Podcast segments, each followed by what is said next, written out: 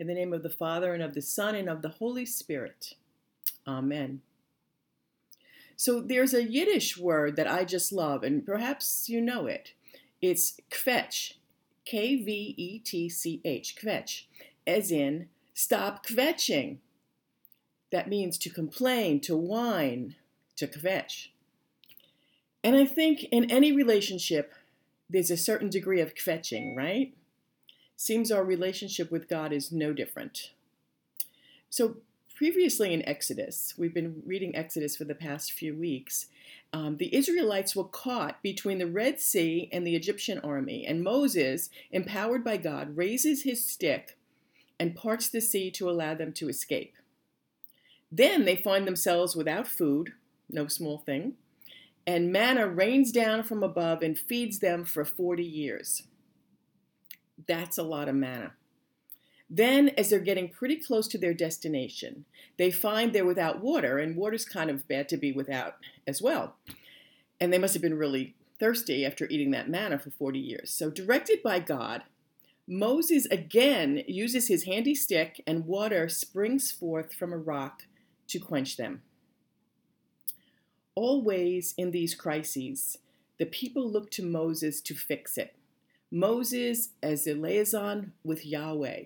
Moses, their, spokesper- their spokesperson. Moses, the bearer of their complaints to Yahweh.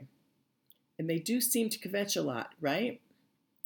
But as the chosen people, wouldn't they have to start to doubt, to wonder, what exactly were they chosen for, and, and who could blame them? In today's reading, Tested once again, they ask, Why did you bring us out of Egypt to kill us and our children and our livestock with thirst? Reading through Exodus, it would seem that God is indeed trying to kill them. It's kind of their 40 year long 2020. And so we can certainly relate. The Israelites attempt to test God back through Moses, of course, their intermediary. And their doubts, their quarreling, their tests of God, all of that is their way of calling God to action. I've had several moments in this very special year of 2020 to question, to kvetch, to ask God in all seriousness, Are you kidding me with this? And maybe a little where are you anyway? Like the Israelites, I would really like a little feedback, a strong sign of hope, maybe even an actual thing to happen to change things, to help us out. The deadly depths of the Red Sea blocking their way, famine in a barren land, drought.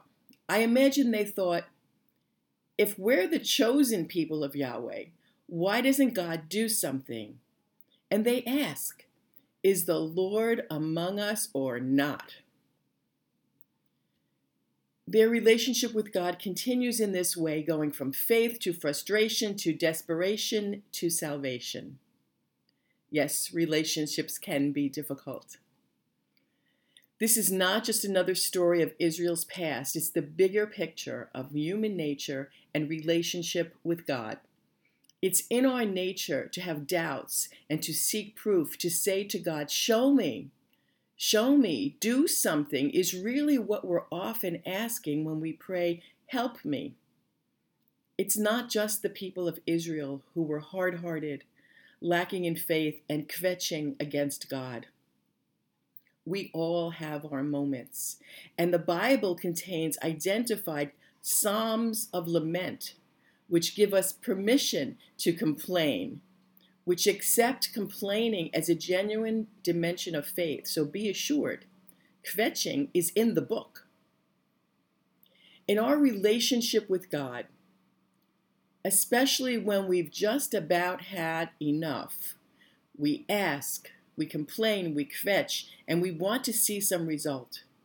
It's often in our desperation all about that. But relationships suffer when they're a one way street, when one is always the giver and one always the, well, let's say the not so much giver. Likewise, our relationship with God is not a one way street. Just as we resemble the Israelites crying out, Is Yahweh among us or not? seeking some action, some validation, so does God seek action and validation from us. Just as the Israelites, we too, in times of great trouble, wonder, Is the Lord among us or not? And pray for a discernible response. So too must we give our response to God. Our God is a relational God. And just as we might throw our hurts and frustrations upon God and want to know God is really there for us, as the Israelites in the desert did, so must, so must we do more than just proclaim Jesus is Lord. We need to back that up. And so let's look at the parable in our gospel reading today. We have the two sons, each asked by the father to go and work in the vineyard. The first one immediately responds no, then ends up going anyway. And the second one immediately responds, I go, and just doesn't go. Which one was the good one? Well, I, I, think we can all agree that the son who initially responded no, but then did as his father asked, is the winner here. He allowed his heart to be changed. He found the space in his life to do what was asked. What about the second son? Like the second son, my gut reaction to things is often no, whether I say this aloud or in my heart. But I, I also may come around after more carefully evaluating the request and my calendar. The second son in today's parable was quick and happy to say, I go, but then he did nothing. Perhaps someone interrupted him.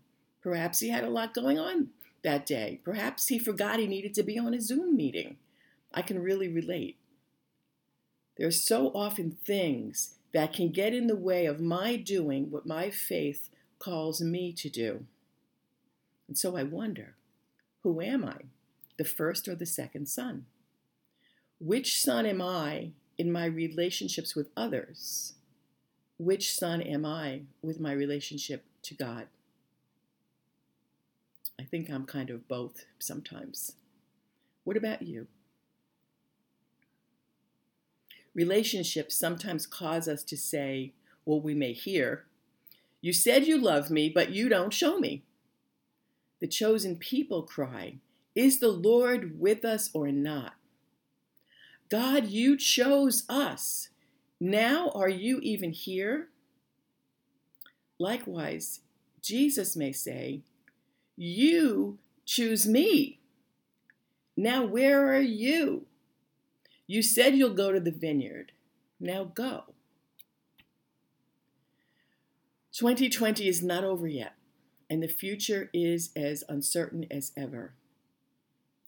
It's us and our actions, our living into our beliefs, that will make things better, whether in the world, our state, our town, our community, our families, however far your own sphere of influence reaches. We're asked to go and work in the vineyard. And even if our knee jerk response is no, we must take a breath and, like the first son, find the space in our lives to find a way to turn the no around. In the prayer of general thanksgiving, we pray, that with truly thankful hearts we may show forth your praise, not only with our lips, but in our lives. Also, in today's gospel, there's a common reversal imagery in Jesus' teaching. We and the pesky Pharisees, chief priests, and elders have heard it before. It's the whole last shall be first scenario. Jesus says the tax collectors and prostitutes are going into the kingdom of God ahead of you. Now, I don't think that's because there's any shortage of tax collectors and prostitutes in heaven, but they represent all sinners who say no and then have a change of heart. Sinners who don't know the way, but who come to believe and then show by their actions they believe. Their past lives screamed, No, I will not go. But their hearts changed and they found the way to go. It is through their faith, not just professed, but lived. As we make our way through this year of 2020, this year of trial and difficulty, grief and hurt, anxiety and insecurity, fear and civil unrest, astounding injustice, we can surely relate to the Israelites crying out, Is the Lord among us or not? And yes, a little bit of, Are you trying to kill us? Most importantly, my friends, take heart. We remain in relationship with God. We pray for help, for hope, for strength, for guidance, and yes, we kvetch to God. And God shows up for us. Sometimes not how and where and through whom we expect, but God shows up. Time and again in the desert, God brought forth life, safety, food, water in unexpected ways. Food not growing up from the ground, but raining down. Water not raining down, but springing up from a dead rock. And like that dead rock from which life giving water came, our relationship with God is solid and brings us to life in unexpected ways. Just watch. In the name of the Father, and of the Son, and of the Holy Spirit. Amen.